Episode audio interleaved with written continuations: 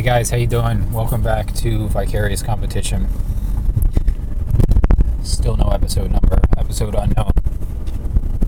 Today I want to talk about buildings. Buildings are an important part of Monsterpocalypse and probably one of the biggest things uh, that you get questions on early. This is going to be like a little 101 crash course. Uh, the building blocks, shall we say. To like playing the game, getting into the game. As a new player, people are always a little hesitant about the buildings. You know, they don't quite understand their interaction, and it's it's a harder. It's definitely the hardest sell. You know, everybody likes the monsters. You know, the the miniatures are really cool. That you know, you can find some units that you like, get excited about. You know, do a little faction thing, uh, pair them with your monster. But it's harder to get people to to get excited about purchasing the buildings. You know, that's that's the thing. but you really don't have to be too intimidated. So, uh, standard list is you get your two monsters. You know, this is your standard tournament list. You get 20 units. That'll be a whole other episode or many episodes. We can talk about uh, unit composition, and then you get 12 buildings. Now, the, the first thing from the gate, you never use all 12 buildings, uh, and this is something that, that is dependent on the map selection one of the big factors that, that differentiate the maps between one another are the number of building foundations. So that's something to think about when you're choosing the map, when you're you're building your list, all this stuff. So right out of the gate, I think the most well that information will change. So so which which map has the most building squares is, is kind of relevant, but uh, you're always going to at least have one and usually two or more buildings off to the side that you do not get to place. Uh, you know, even in kind of the, the most uh, building dense maps that you would play on. So that's the first thing. You know, you're not even actually going to use all of your buildings. So, excuse me, right away, your building requirements to get into the game are reduced by about two. You can say, uh, on average, you'll place about 10 buildings. The other component is you're not really going to capture the building. So there's kind of two sections of the game board. Yeah, I guess three technically, but it's a it's symmetrical. So you have the center of the board. You know, it's kind of like no man's land. Those buildings are fairly hard to capture. You don't see them captured very often, and if you do, it's only for a single turn or for like a one-use kind of thing. And then you have the power bases.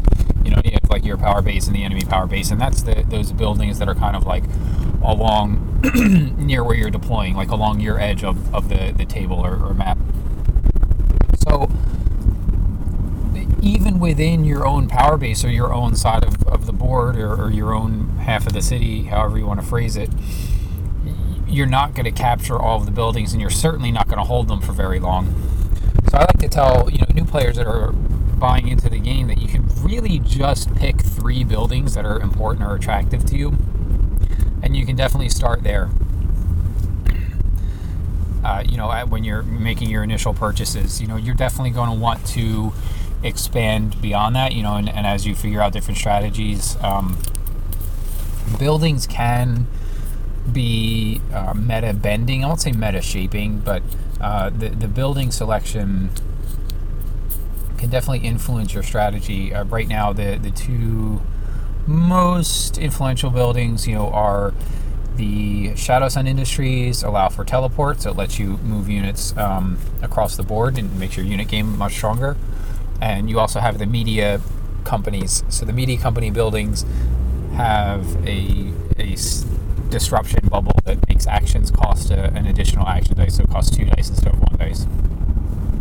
So you're seeing some strategies form around the media company where you know these like denial strategies where people are using their placements to, to flood the opponent's half of the board with uh, with these media companies, which is just a, a, a direction. You know, I think the trade off is is pretty high because you're losing out on on optimizing placements on your side. So it's a bit of a wash, particularly if your opponent's also doing the same thing back to you. You can never have more than four of any building, so you don't typically have to worry about duplicates. Um, sometimes you might want to have a little bit of redundancy or no man's land if you have a plan. Uh, we talked on a previous episode about the Tokyo Triumph buildings, uh, which have the spire rule. So it does an extra point of damage, but it leaves a rubble instead of a uh, fire tile, fire ha- hazard. Leaves rubble instead of hazard. So if you know if you're seeing, you might tailor your strategy to be better into certain monsters. You know, so you might have four Tokyo Triumphs in the center of the board to make things a little scarier for a monster that might be immune to the fire tiles. So, but the point is, uh, you that those are like kind of these advanced strategies. You certainly do not need them to play the game. The starter sets all come with six paper apartment buildings, and you can find them everywhere. You know, there's people with multiple starter sets. Once they kind of graduate out of those paper buildings, you know, they kind of get tossed into a box somewhere. So there, there's plenty of them floating around. The culture in Monsterpocalypse around 3D printed buildings is typically, in my experience, you know, if it's 3D printed, it's an apartment. It's like your basic defense five, no special rules building. You can kind of print whatever you want, but that seems to be the, been the compromise. You know, um, just generally, it's like it's an unwritten rule, I guess. You know, I don't think anybody give you a hard time either way, but it's just kind of nice. You know, you want to make sure you're supporting the company that you know for the game that you're playing. So, with these apartment buildings, again, and as part of the city draft in the start, you alternate placements. So you can take a list that's primarily apartments with just a couple of your favorite buildings and fill the opponent's half of the board with those apartments, you know, and they're disruptive in the sense that they're useless. There's no special rules. So even you can even stay competitive with a, an apartment heavy list, you know, so it's not something, you know, like, oh, I'm just going to lose until I finish all of my buildings. Next question is what buildings to buy as a, as a starting player or a new player uh, to kind of wrap this one up. The faction building for the faction that you've chosen is almost always a, a great start. You know, if, if, there's a certain faction that drew you to the game, pick up that faction building. The, the rules are, are generally pretty good. I'm trying to think if there's any.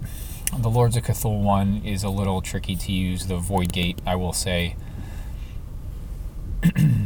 but you still get a discount on all the faction buildings. To give you a discount on uh, spawning if you're capturing that building. So even the Void Gate, if you're going Cthulhu heavy and you're excited about Cthulhu, you'll get um, you'll get value out of the building. Uh, there, the special rule is that it promotes units from grunts to elites, which is helpful. But I think the I think the range is limited. I think that's the the one.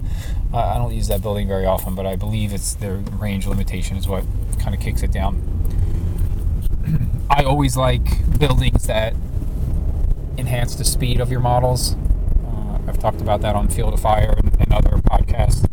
That uh, I value speed extremely highly in Monsterpocalypse. Just this is my personal preference. It's not necessarily a correct or incorrect choice. So industrial complex is always the first building I'll recommend to people. That just gives your whole army monsters units. your models get plus one speed when you're capturing the industrial complex. Also look at buildings such as the Mount Terra, or uh, which is the the Terrasaurs building, or the Bastion Lander, which is the Draken Armada. They uh, give you uh, two space shifts. The Mount Terra moves your monster two spaces, and the, the Bastion Lander moves your units two spaces. Destroyers can purchase, use uh, protectors buildings, and vice versa. Protectors, destroyers. So the buildings are not agenda limited. They are neutral models that you know both sides can take, and if you're capturing the building, you get that. The way they encourage uh, you to use it within your agenda is with that unit discount.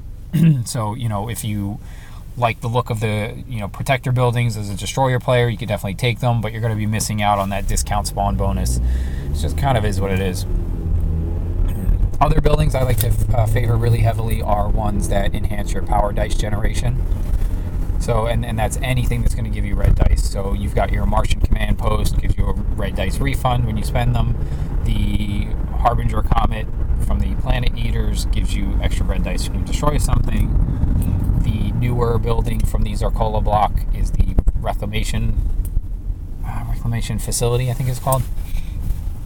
That actually lets you recycle. You can take one of your own units and, and plop it into the uh, forge to to crank out some red dice, uh, and it also has like an offensive action where you can roll some dice to see if you get a similar effect on an enemy model.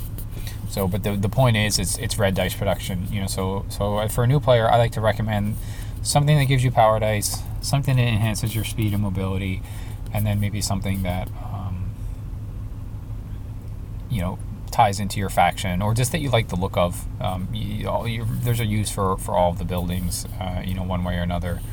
Even some of the lesser ones, you know, will, will surprise you once in a while. So what else can we say about buildings? That's uh, that's pretty much it. It's not anything to be intimidated over. You know, you, you do not need an expensive building collection to get started. Another one that's generally good that people like is is the guard base building uh, that gives you a reroll. Lets you uh, spend an action dice to reroll any dice units. Um, so that's always a really good recommendation is, is to get that guard HQ. But it's kind of your flavor that's part of it.